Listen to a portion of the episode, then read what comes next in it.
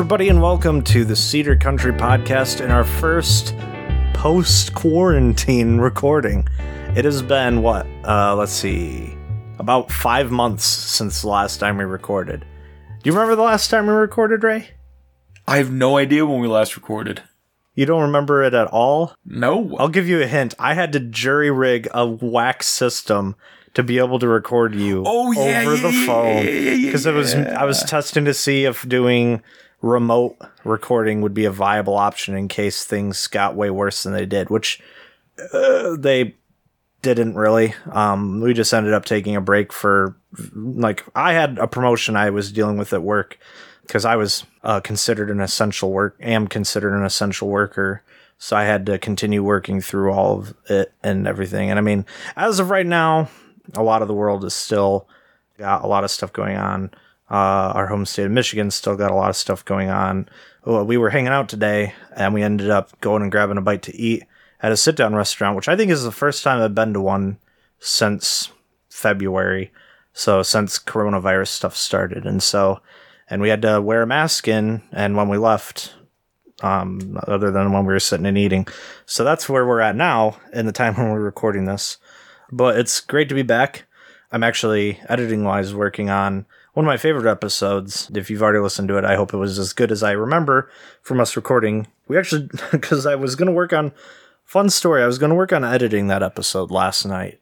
And we here in the, our hometown, uh, where I still live, we had a pretty nasty storm. Like, we typically, the way the geography is and the way storms typically move through the area with all, all the Great Lakes and all that, we typically in this town don't get hit with the brunt of the storm. It usually gets further south um, towards like Grand Rapids and all that. But it just so happened that the storm, like the worst part of the storm, actually came through here. So when I left, I've been I've been away from home since about uh gee 11:30 it was it was definitely around noon because I distinctly remember uh B9 I had B93 on and they were going to be doing the national anthem which they do every day at noon so I knew I know I had to be around noon Really? You were you were waiting for no no no no no I didn't I didn't I was still driving uh, I ended up uh, I sat in the McDonald's parking lot for because there was the cell tower coverage over here was also kind of down. Uh, it was better than usual when power goes out. Usually when the power goes out, I have no internet, but the internet connection was actually pretty okay, surprisingly this time. Uh, but it still wasn't like uh, when I went to bed last night. I had like two bars LTE, and then I woke up today and I had like three bars, and it was one X, so I couldn't do anything on the internet. So I had no idea if anybody had contacted me from for work or anything. So I just I was like, well, I planned on like going to the beach or going fishing or something today, and I knew that you and I were going to be hanging out. So I was like, I'm just going to go over because I know that my cell reception will probably be better over there and just like chill there for the day till we hung out. So I ended up, I drove over there and I parked at McDonald's and I sat in the parking lot for a little bit, just like checking notifications on my phone and stuff and getting updates and things. Uh, and then I got food there for lunch. And then from there, I think I went over and I, I think I sat over in the parking lot at the high school, which is a very nice spot, especially today. There was like a nice breeze and it was cool. Uh, it wasn't like cold, but it was like a nice, it reminded me of like early autumn, even though it's still summer, like midsummer, late summer, whatever. So, but it was like a nice day. And so I was just like listening to music and chilling in the high school parking lot for a couple hours. It was, it was pretty nice. I was worried someone was going to come and be like, what are you doing here? Cause like school's not in session. I'm just some random dude sitting in a school parking lot, but nobody, nobody came over to say anything. I mean, I wasn't like trying to do anything. I was just sitting there waiting. Yeah, but the power was out, and so then you and I went over and we tried going fishing, but they couldn't find any good fishing spots today. Uh, we were trying some new spots, so kind of give up on that. Then went out, went over and ate at a local eatery. Um, I think it's the first. It's the first time I've ever been inside the restaurant. The first time I've had anything but pizza from there, and it was pretty good. Actually, really good. But that's when I found out. I looked a up. hidden little gem and Well, it's it's not really hidden, and it's it's just newer. But then I was like, I should probably see like what they're estimating for the power to come back on back at home. So I like punched in the information, and it was like the power should be restored, and I was like, what? So then I found out, yeah, the power's back on here at home. So here we are, recording. So pretty interesting day. It's a it's a good day. Um, it's a good day. Uh, but anyways, despite being five months and me thinking over the few a few months like about different things to talk about. Actually, what I've started working on is I'd promised that we'd have playlists of all the music that we talk about on the show. Um, and I have that completed both on Spotify and on YouTube for as of right now for the first episode of the podcast. There's a playlist on our YouTube channel and that I created over on Spotify that has the episode because you can make now you can on Spotify. I don't know if you know this, but you can make playlists that have podcast episodes and music in them. So I have all the music that I could find that we talked about because there's a few things that we talked about, like some local bands and things that don't have their music on Spotify. And in some cases, I had to make do with like studio versions or a different song or whatever. Um, I think the YouTube playlist is better because it has all the music we talked about. And for, because uh, in that episode, we talked about concerts, a few different concerts that were coming up or that had happened. Like we write any anything we even like just like mentioned, I just was putting in there so people could like listen to it and have it for reference for what we were talking about. So for those for YouTube, I was able to find for most of them an interesting little story with that um here in a second, but I was able to find like a recording that somebody ideally like a professional recorder like professional vid- videographer or whatever had made for at the specific concert we are talking about. So I guess it really was meant to be that I wasn't going to go see Willie Nelson and Alison Krauss. Do you remember we we talked about that concert really early on in the podcast? Yeah. That they were coming to town and I was really excited to see him, but then I ended up not being able to go see him. Mm-hmm. Would not have worked out anyway because I found out I was trying to find for that concert. I was like looking all over YouTube. I'm like, why can't I find any recordings of that concert? They had to cancel the concert because Willie had some minor health issue he had to like deal with that day. So that that concert got canceled. So instead I just found a clip from their like next concert which was in Ohio. So that I guess it really wasn't meant to be, but it was I didn't even realize that the con- the concert had gotten canceled until this would have been uh, like a couple months ago and that concert was back in like I don't know, August, like I, literally a year ago from right now. But like almost a year ago from when I was looking this stuff up. But anyways, so I haven't gotten the second episode or any other ones past that done because I don't know if you remember Ray, but the second episode of our podcast was the first one where we talk about where we started going through the history of country music, like popular country music. And you know, we started with where we're really far back in time, mm-hmm. pre-recorded music. So what I've decided to do is I am finding the sheet music for all of it, trying to figure out what instruments would have been around, and then recording a version of what it might have sounded like when it had been performed back then. Like using using the like t- the ins- I mean, granted, I don't know how to play most instruments. I can kind of play keyboard, but I'm not even really great at that anymore. I can play French horn maybe. I don't know. It's i haven't played one in like six years seven years now. But so it's just you know midi digital instruments through garageband that i'm doing this. But it's like if if there's like vocal parts i'm actually doing the vocals. Um, i haven't actually recorded any of them but i've done work on some of them. I've gotten we cover like about i don't know 50 songs an episode. At least that's my goal going forward until we get to recorded music. But um I've got three songs, and one and two of them are technically the same song. Which I, I guess I should also make a note that going back to that first episode, with the first song being like, and um, I guess a couple th- clarifications for that, and then going forward with the rest of them. The very first song on the list was uh had been noted as being as old as like 400 AD, and that was like uh, the the tune for Yankee Doodle with no words. I haven't been able to find any information since then that um like I can't find the page where I found that information and I can't find any other sources like uh that say the same thing.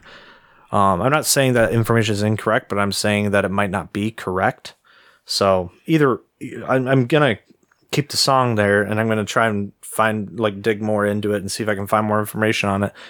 But it's still it's still like the oldest song on the list, regardless. I mean, it sounds kind of suspect. Yeah, I don't know. I, it's something I'm going to be looking more into. but I want to I do want to talk talk on those briefly. So the two songs so far that I've gotten to the si- the second song is the same song, Yankee Doodle. However, it was if you remember, it was the original lyrics, which are in Dutch. Mhm. And, and I mean, they I, the lyrics are there, but I realized something while I was uh, working on it. Yeah. This song was popular before the Great Vowel Shift. No idea what that is. Yeah, fun little thing. I learned about this like after we did this episode. There was something that happened between uh, I think like 1400 and 1700 that was called the Great Vowel Shift. It's a lot. It actually applies to why some of Shakespeare sounds kind of weird. Like some of the rhymes are off, and it's because some vowels, most vowels, sounded different or only had like one way of sounding than they do now uh, in English. And I mean other in other Germanic because English is a Germanic language. I think Ger- Germanic, Germanic, however you pronounce it, because it's like uh, English, Dutch, German, and uh, there might have been one other language, are all like the, there's there's like a bunch of other things. I think it's something Scottish, like Scots maybe or Scottish, one or one or the other, because those are two different things apparently. Gaelic? No, no, no. That's a different thing. That that's that has different roots. Uh, but that's kind of fun because eventually I'll get to songs that are Gaelic or Scottish, and but hopefully those are those are more more recent. So hopefully it'll be a little bit easier. But uh, so I essentially I had to take the lyrics of Yankee Doodle, and I had to. The lyrics are Dutch. So first I had to look at all the consonants and figure out how in Dutch are these consonants pronounced. Most of them are the same, some of them are different. Um, Dutch and German both the um, a W doesn't sound like w. It sounds more like a v, but it's not v. It's more like v. Well, I can't. I can't do it offhand. I'd have to like look at it again. It's something. It's not in the. It's. I remember. It's like not in the front of the mouth. It's in the back of the mouth, um, kind of deal. Anyways, I don't want to get like super far into the whole language thing, but I, I had to to figure out like, and I, I wrote a transcribe. I ended up writing like a transcribed version that for me I would understand what I how I'm supposed to be pronouncing it. So I had to. There was and in different consonant and consonant and vowel combinations that have things different. It was like a whole thing. I had to like look it all up, and then I had to go back after I realized this is all pre vowel shift and figure out how did these vowels how were they pronounced back then? And how does that change how the word sounded? So there was a lot of effort going into that. And then the next song the one that i've worked on most recently was the battle of otterburn. And i have found i went and i found several different versions of the song that are all fair uh, some of them are modern more modern recordings um, but some of them were like one of them was like from the Roud Folk Index, which is the thing we found. And I went and I cross referenced all of them, and I'm trying to include every verse in every version from every version. So if like one one version has a verse that's not in any others, I still want to include it. But then with all of them that have the same verses or similar verses, I'm trying to find the most consistent version of that and use that for what I'm doing. So I'm still, I think I had just finished or was pretty close to like getting all that figured out to figure out what it is. And it's a long song. Like it's very long. So that's why, and I'm, and that's only the third song out of, I don't remember how many we covered on that episode. And I have to write them all down and I have to record them all. So yeah, so fun adventures during, I, I will call it corn during quarantine, even though I wasn't quarantined. Yay, essential worker. during, during the past few months while we haven't been recording. That's what I've been working on. I shared on our Twitter the for the first episode if you want to hear that. All the then it has all the songs that we talked about and all that. But anyways, uh, we we kind of decided to do this on a whim, partly because our fishing thing was canceled. So uh, for today, what we're talking about, I guess we could kind of cover some of the because it's kind of a hodgepodge episode, another one of those hodgepodge episodes. So back on July 30th, Randy Travis released a new single, his first new release since uh, I believe there was a single, another single that came out that uh, made some headlines because it was like a new Randy Travis song, but it was actually a song that had previously been released, just not widely released. It was like a bonus track from an album from the 2000s. But this is his first never before released song. It was released back on July 30th called Fool's Love Affair. It's very good. The song, uh, for those of you who don't know, Randy Travis suffered a stroke back in 2013 um, that left him, due to his stroke, Randy Travis now suffers from aphasia, which aphasia is um, a medical condition that makes speaking really difficult and almost impossible in many cases.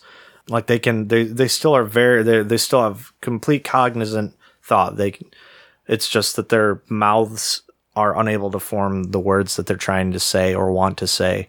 But in, there have been a few cases, and Randy Travis is one of the one of these cases, sort of, where like there was one, there was a, um, it was I heard about was like a movie was made about it or, documentary about there was another there was a girl that has aphasia that can hardly talk but she's able to perform an entire song like perfectly.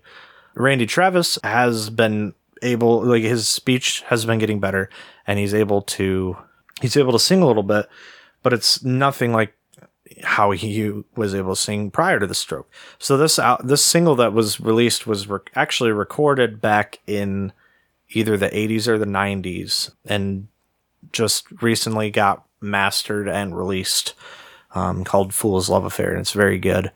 Especially for someone me as a big Randy Travis fan. It's really really great to have a new song.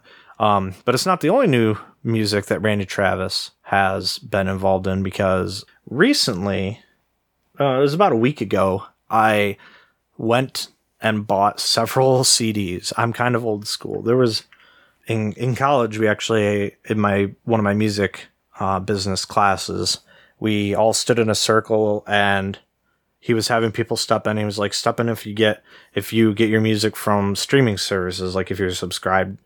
If you have like a Spotify or Apple Music subscription, then he's like, if you buy it digitally, and then he's and like primarily, and he's like, and then like step in the circle if you buy your music through vinyl. And that was at that point literally every single person in the room except me was standing in the circle and he's like how do you get your music? And i was like i pretty much buy cds and so it's literally just me in the college because my professor's like me too.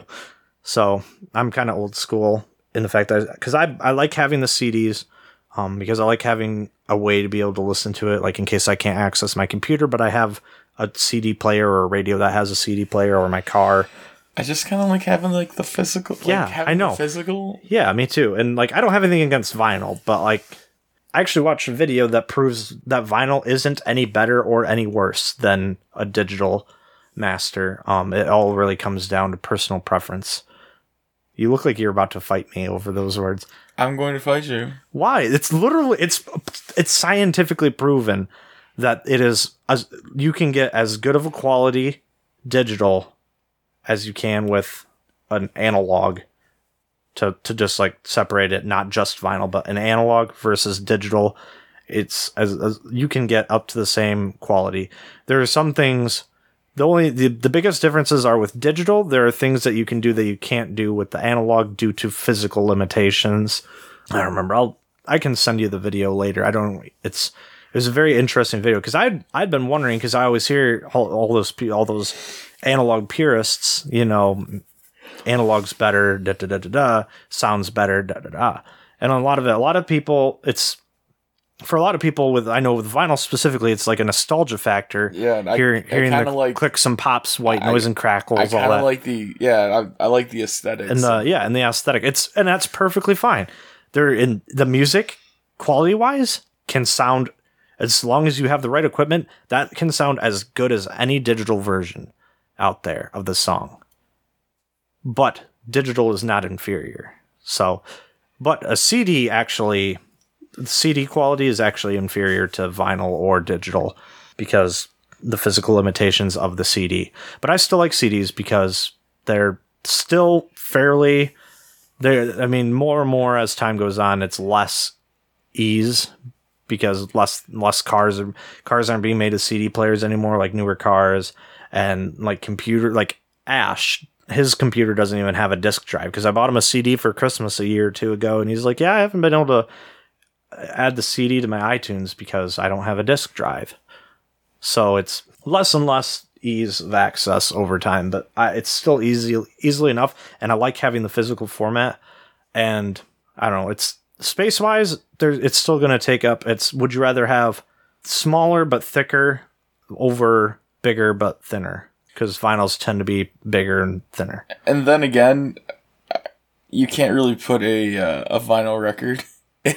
I've never seen. Uh, I haven't seen cars in a really long time that have a vinyl record player. Yeah, well, I don't know. I'm I'm sure there might have been a car, even if it was just like a novelty car. But generally, before, I mean, yeah, sure, the the cassette ta- cassette deck with a cassette tape.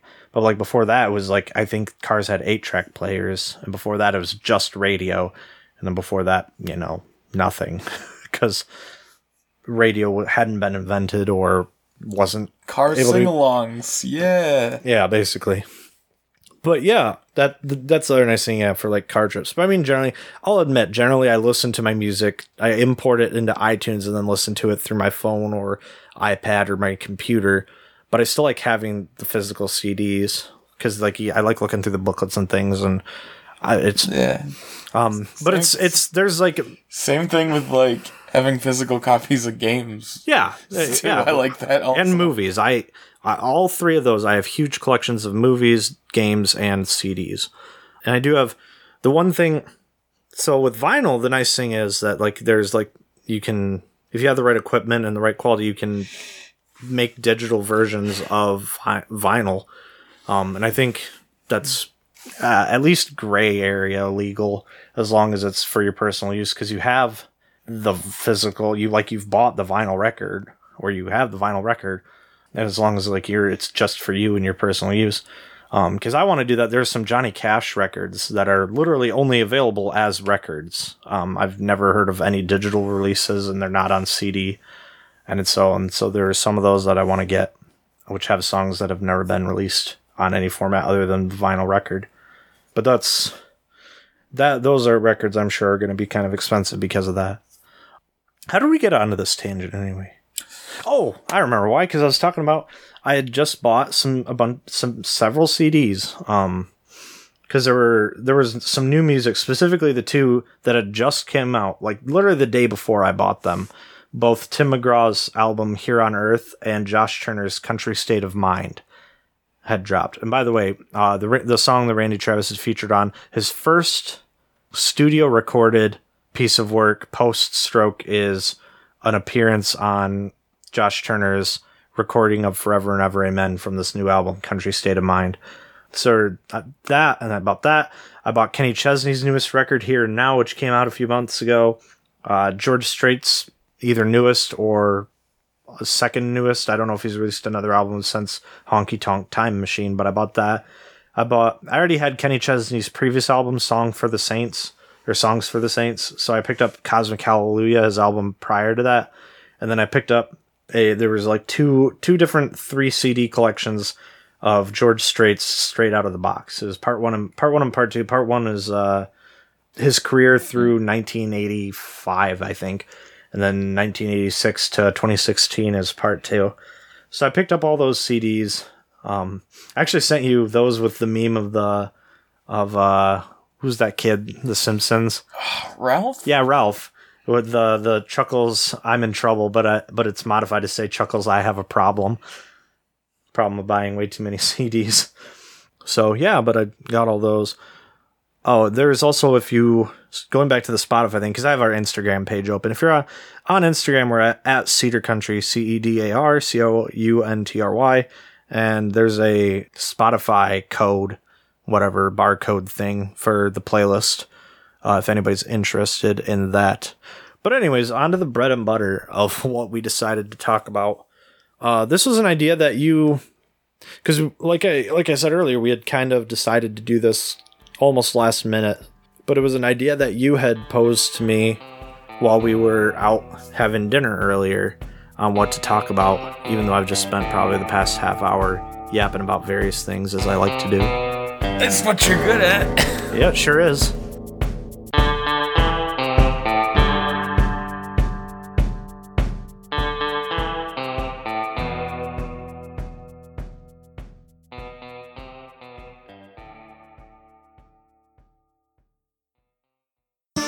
Everybody. This is RJ, Ash, Ray. Brandon, Harrison, and Bronson. We host a Dungeons and Dragons podcast called Realms and Nerds. Some highlights of our show include wreaking havoc in every town we visit, blowing up hot tubs, Killing off fan favorite characters. high necromancers. inappropriate wedding etiquette. And every now and then, actually good storytelling. Join us in the realms of Pridea for fun fantasy adventures. You can find us on Podbean, iTunes, Google Podcasts, Spotify, or just about wherever you get podcasts. Podcast contains cussing and adult humor. Listener discretion advised.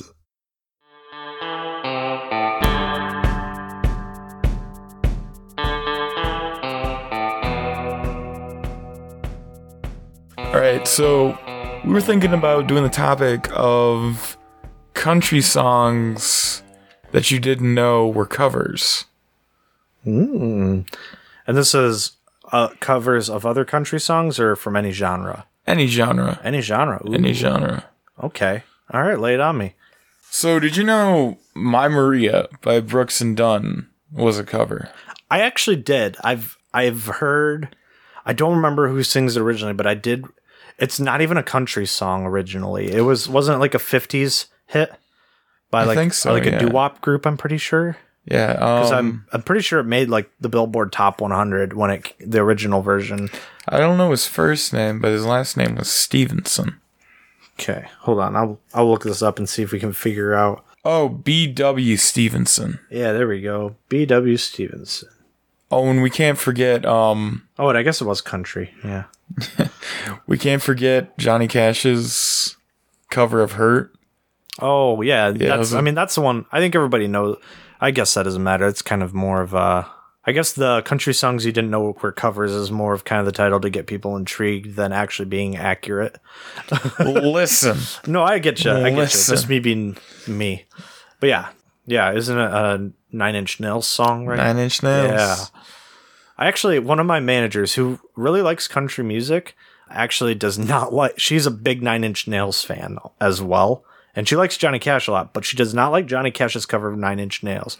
She's like, it's not as good. And I was like, I You would- were wrong. I was like, I would You disagree with you. I respect your opinion, but I disagree. I was like, Johnny Cash's version is amazing. She's like, it's okay, but it's not nearly as good. I was like, I think you're wrong, but that's okay.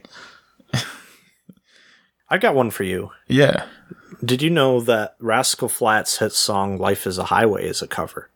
The one made popular by I the Pixar movie I feel like I did know that, but I It's- don't know. I want to say the original artist's name is Tom Cochrane. Um, I actually hear this. I've heard the song before. Like, I think I heard it at the brewery once, or maybe it was at Art and Bev's back when I went to college, uh, back to community college. I've heard it. I've heard it places, but obviously not nearly as much or as well known as Rascal Flatts' version that appeared in Cars, which I love that movie a lot. I'm really glad I saw that one in theaters. I got to see it for my birthday when it came out. Did you know the Travis Tritt's Okay. "Take It Easy" Uh huh. is an Eagles song? I think I don't know if I've ever heard Travis Tritt's version, but I think I've heard the Eagles version because it's the Eagles. Actually, no, maybe I've maybe I got that backwards. I've heard one of the versions at least. I don't know if I've heard both versions, but I think I would probably have guessed the Eagles recorded it before I would have guessed that Travis Tritt had recorded a version of it. Did you know that uh, Tim McGraw has recorded?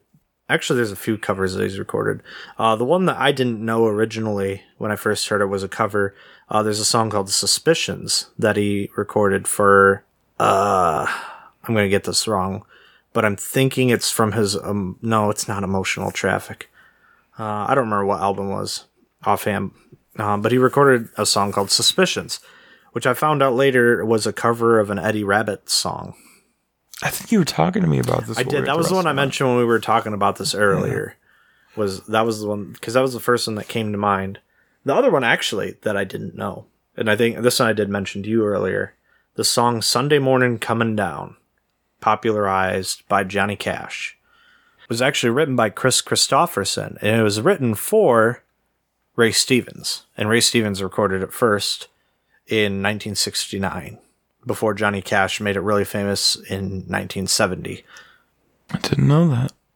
And also, I mean, this isn't exactly a cover of, I I guess maybe. Um, you are familiar with the song "Me and Bobby McGee," right? No. No, by Janis Joplin. Wow, really? Okay, yeah, okay. Jan- it's a very popular, well-known song by Janis Joplin. It was actually written by Kris Kristofferson. So while not being a cover, a country cover of a song, it was like written by a well-known country artist for uh, like a site. I guess what she's like psychedelic rock. Yeah, literally right there. Yeah, like a sacred, like well, very one of the most popular songs of the psychedelic rock movement of the like '60s is "Me and Bobby McGee," which was written written by country artist Kris Kristofferson. So not really a cover, but I I thought that was interesting because Sunday morning coming down reminded me of that. So, Alan Jackson's famous Summertime Blues. That's a cover. Yeah, the original artist was Eddie Cochran. Okay. Here's here's two George Strait, two different songs I know offhand that are covers. One of them is The Seashores of Old Mexico, which I believe was originally written and recorded by Hank Snow. And then the ever popular Amarillo by Morning was, I believe, a Terry Stafford song originally, uh, before he made it popular in the mid 80s. Do you know who originally sang Fancy? Fancy, the Reba song? Yeah. I'm guessing not. it's a cover. It's Oh. a cover Wow. by uh, Bobbie Gentry. Oh, okay, Bobbie Gentry. Okay, I did not know that. So one that I guess nowadays would probably be more actually be more associated with the original artist, but was originally well known as the cover version. Um, there's a song called "Hello Walls" made popular by Faron Young, but it was written by a young Willie Nelson and Oh, yeah? recorded by him. Yep, I think his version's more well known now. Did you know that Willie Nelson's "Blue Eyes Crying in the Rain" is a cover? I did not. Yep, originally sang by the one and only Roy Acuff, I believe. Hmm. Uh, another song that's been recorded by several different artists and popularized by him. Uh, and I'm not talking about the Rascal Flatts song, but um, I'm moving on. Was written by Hank Snow and performed by Hank Snow originally.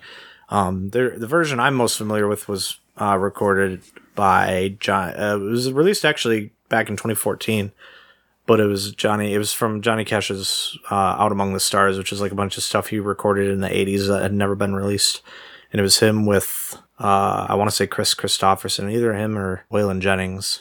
It's like both of them performing, and actually at the beginning, Johnny Cash makes a quip about, and we talked about this before, but I misinformed. It, it was the quip about uh, how he once asked Hank Snow if he wrote "I'm Moving On," and Hank Snow replied, "Yes, I wrote it all." Did you know Hound Dog, Elvis Presley is a cover Mm-hmm. by uh, yep, Big Mama Thornton. Oh, I heard her. I heard her sing it. Like, Very good. oh my gosh, she's like that. Like that raspy, growly. Yes, that's the, inter- the interesting Elvis because Elvis was popularized by because that's uh, back in the time when African American artists generally were not listened to by white audiences. But a lot of people in the music industry, especially the the beginning rock and roll industry, which was primarily started by black artists like Chuck Berry. Chuck Berry's. Ooh, Chuck yeah, Berry. Chuck Berry's the Great. grandfather of. so sad when he passed away a few years ago. But like like him and Little Richard and all like all those the the pioneers of rock and roll. But like the, the beginnings of that, all all of these these people like that worked in the music industry, these record owners and things, they knew how good this music was, but they were also aware. And I mean, I'm not here to like say that they were also like, well, I don't want to. Maybe they did, maybe they didn't want to Different times. yes different different times so maybe maybe they did or maybe they didn't want to have black artists represented probably not i'm not saying because i wasn't there i don't know i'm i'm just saying the stuff that i do know is that they were looking for uh, like there's like literally a quote about this like a white man that could sing like a black man and that's what made elvis so popular because he grew up around the kind of music that they were trying to emulate, but with a white guy. And so it was literally just, it was trying to find somebody that they could mold to fit for white audiences at at the time of segregation and all that going on. Um, but so that's part of why Elvis became so popular is because they knew it was good music and they had something that the audiences at the time would listen to and buy because he was a white man. It's sad, but that's that's part of why Elvis became so popular. Not nothing against Elvis himself. He was a great artist. Like for sure. Like they're they chose him for a reason. He was a good artist. It's just it's kind of interesting and a little sad that that's why he became so popular is out of in their minds the necessity of having a white man and I'm just thinking about. sorry i didn't mean to I like take it a little dark there but You're I, good. All those old recordings of Elvis where they had to. They oh with uh, where they had to from the waist up Yeah. because the gyrating hips and all that? Yeah, Yeah. Uh, man elvis was elvis was interesting. He a talent for sure. And like it's very the stories like actually so when we get to the I'll, I'll probably talk about this more when we get to the episode whenever we get to it about talking about the grand ole opry. But he actually i don't know if he ever even performed at the opry or not which is kind of weird. The biggest country or country adjacent music artist in the world. And he never i mean i might be wrong because this is just off the top of my head. He either never performed there. He definitely never became a member of the opry. He might not have ever even performed at the grand ole opry which is wild. Because that's like the home the home or i guess like the i don't know the, the main concert venue for country musicians and country adjacent musicians which elvis was Interesting, right? yeah, a lot of a lot of his songs are actually covers, and I mean that goes back to the whole thing of them having all these good songs by African American artists that they wanted recorded by a white guy that quote could sound like a black guy or pseudo quote. So like that one or um, one of the other ones we talked about because we talked about I learned about this in my American popular music class I took back in community college and, and we actually would like listen to the different versions. And there was like a whole this was like a whole section on like and it was on it's on a whole thing. It was it's the, the segregation era of the 50s and 60s and like hearing the different versions. The original version and the cover version is made for the mainstream white audiences are sometimes it's it's wild sometimes.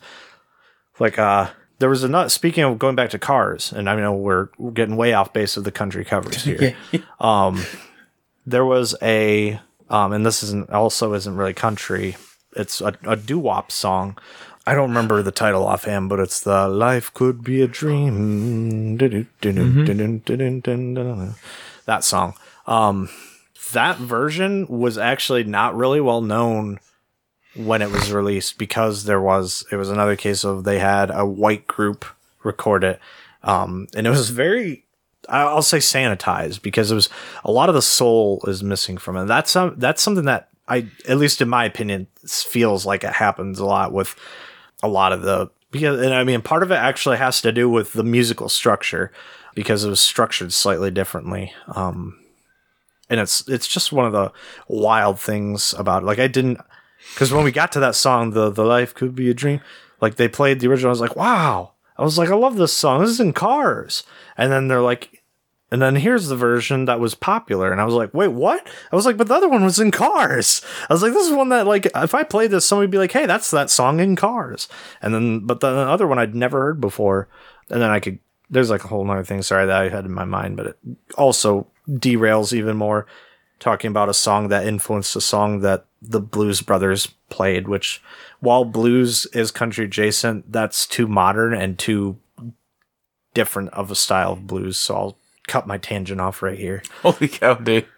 I mean, Listen, I, I have I- a whole like hamster network of thoughts. That's how my brain is. I'm I'm a bag of cats. It's all crazy in here.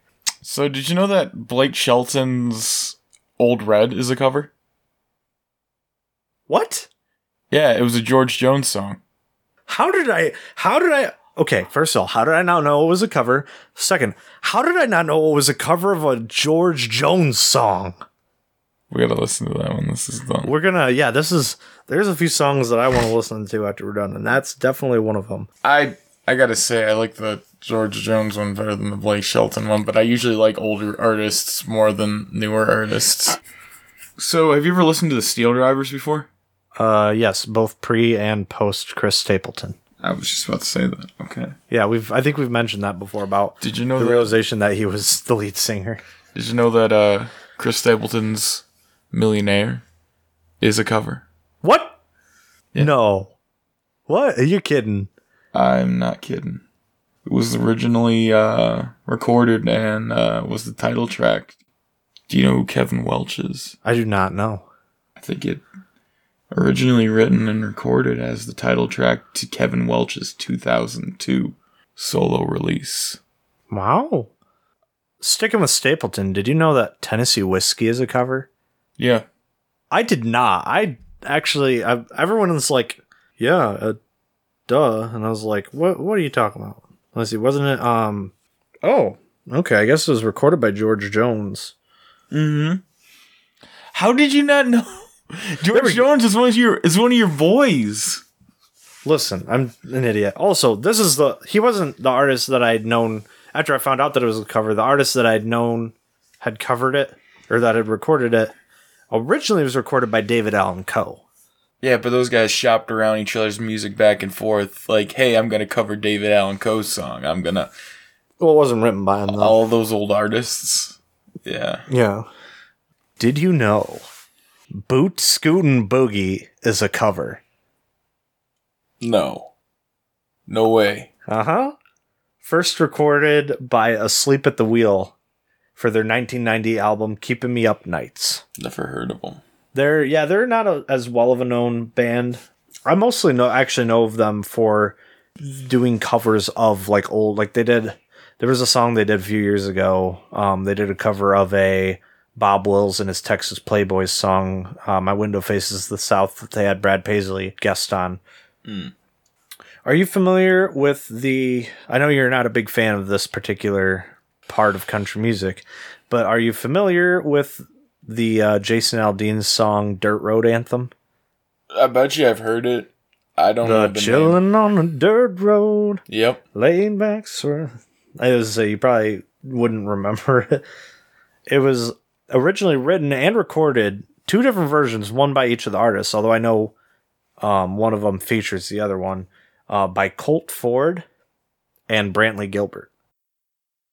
All right, so from his second album, Brad Paisley has a song that is uh, a cover, which is kind of interesting. Actually, most of his songs are original songs. But on his uh, second album that he released, Brad Paisley has a song called You'll Never Leave Harlan Alive, which was written by Darrell Scott.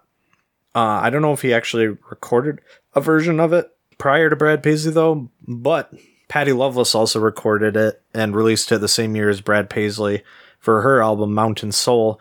And then Kathy Mattea recorded it in 2008 for her album Coal. Did you know that uh, the song Baby Now That I've Found You by Alison Krauss is a cover? I don't even know that song. Really good song. Baby, now that I've found you, I won't let you go. Let my world around you. It was actually originally a pop song by the Foundations released back in 1967.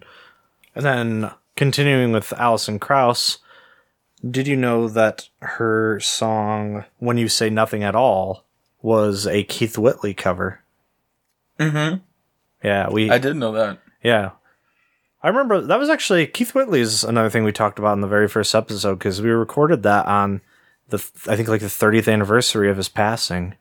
But yeah, and then this kind of leans more in the so there's a couple more that I could think of that are way more well known for their original versions, but I know there are country covers of them by popular country music artists. Uh, Def Leppard's song Nine Lives was recorded by Tim McGraw, featuring Def Leppard.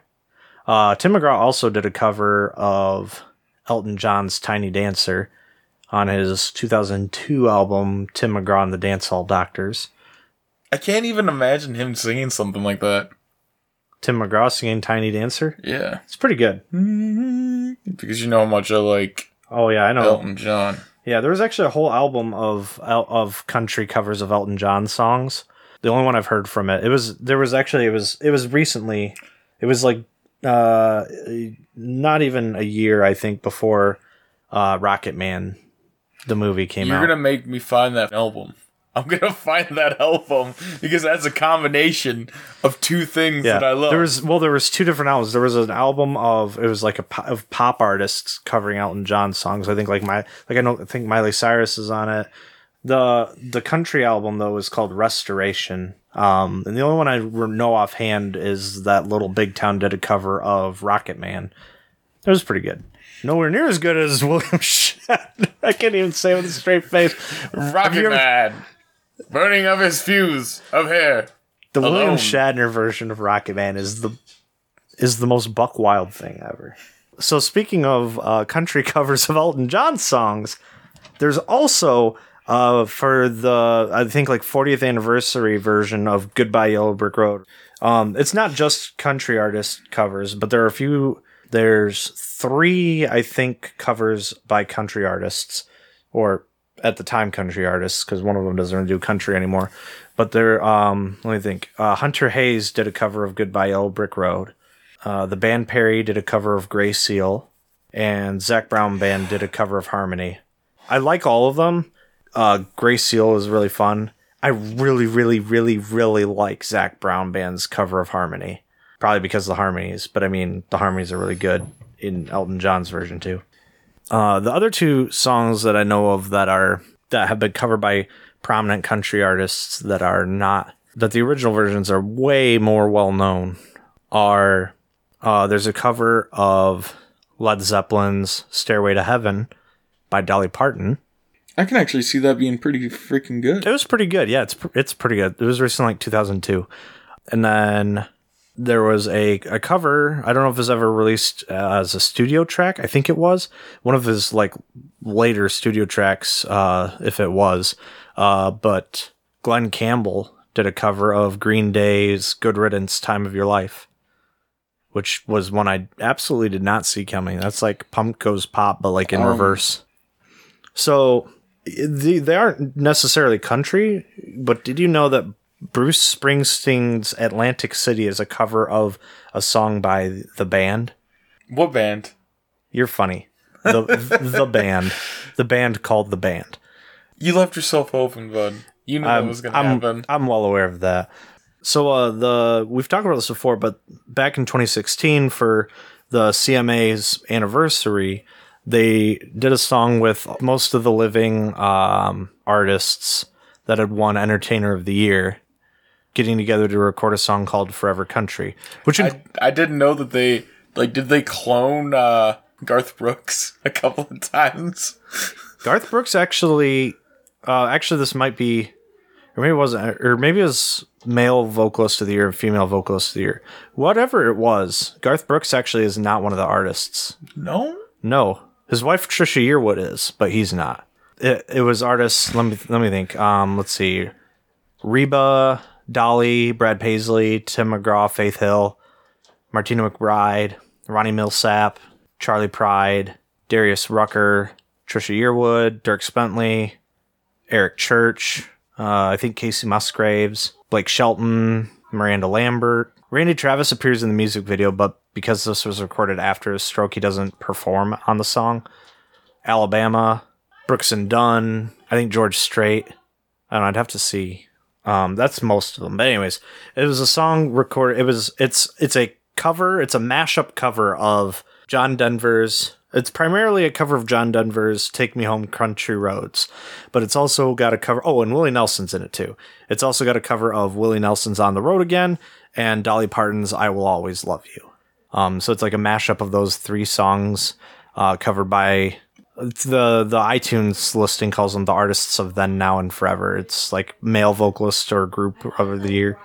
So the last the last thing I'm going to mention for the covers is not necessarily just one song, but um, an artist, and it's kind of a really obvious one. Hank Williams Jr. A lot of his early stuff, and even today, he does covers of songs that his dad recorded. There's like way too many songs mentioned. Oh, actually, no, I take it back. One more. Alabama has a song from mountain music, I'm fairly certain, called Green River. I feel like I've heard that song. You probably have, because it's a cover of a Creedence Clearwater Revival song. Of course, of course. Yep. CCR, my dude. Yep. Which I, I actually I found that out by accident. I was listening to Alabama's version and then like it was my music was on shuffle and a few songs later CCR's version came on. I was like, "Wait, didn't I just Wait, hold on. Alabama did a cover of a CCR song?" I was like, "I guess I'm not surprised because a popular 80s band did a cover of a popular 70s band." But it was it, it was one that I found completely by accident. Um, so kind of continuing with a country artist doing cover songs. Josh Turner's newest album, Country State of Mind, is uh, a cover album. He did do on a, one of his live albums. He did a cover. Uh, he did a few covers. One of them I know for sure was of George Jones. He stopped loving her today. Really good cover. Uh, and on another live album, he did a cover of uh, Waylon Jennings' "America." Anyways, but this is a studio album called "Country State of Mind," and it's um, a lot of them are actually duets with other artists. Sometimes the original artist such as in the case, as I mentioned before, he did uh, Randy Travis's Forever and Never Amen, which Randy Travis briefly featured on. Um, but the whole album is an album of covers. Um, and it literally came out like July 29 or something like that because I bought it the day after. It was amongst all those CDs I bought. But, anyways, for now, that's all we got because we kind of ran through all the songs that we could think of that are covers of by country artists of other artists, which I gotta say was a pretty fun topic. I really enjoyed doing this one, especially because we got to do kind of a back and forth. That was really fun. Yeah, I mean, for a spur of the moment thing, usually our spur. Of Yeah, the usually usually we just kind of chat about random stuff, which was like the first half of it almost.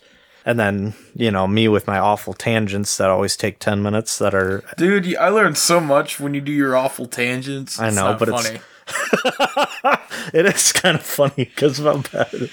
But anyways, but that's going to be it for us. I've been RJ I'm Ray. and we're going to ride off into the sunset.